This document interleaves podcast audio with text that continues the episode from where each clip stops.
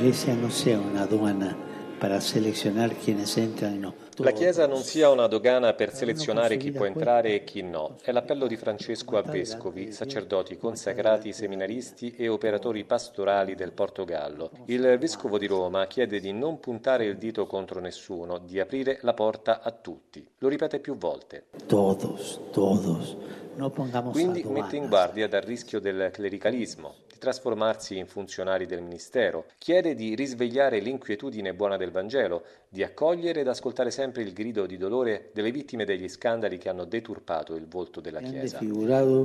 Il Papa non nasconde le difficoltà del tempo attuale ed invita anche oggi, come duemila anni fa, a far salire il Signore sulla nostra barca e gettare le reti per abbracciare il mondo e la società multiculturale con la speranza del Vangelo. Recuperiamo la preghiera in adorazione davanti al Signore e poi camminiamo insieme, esorta. La Chiesa è sinodale, i laici siano coinvolti laddove sacerdoti e consacrati sono affaticati. Francesco invita ad andare avanti senza mondanità, mai senza il mondo, in un clima di fraternità.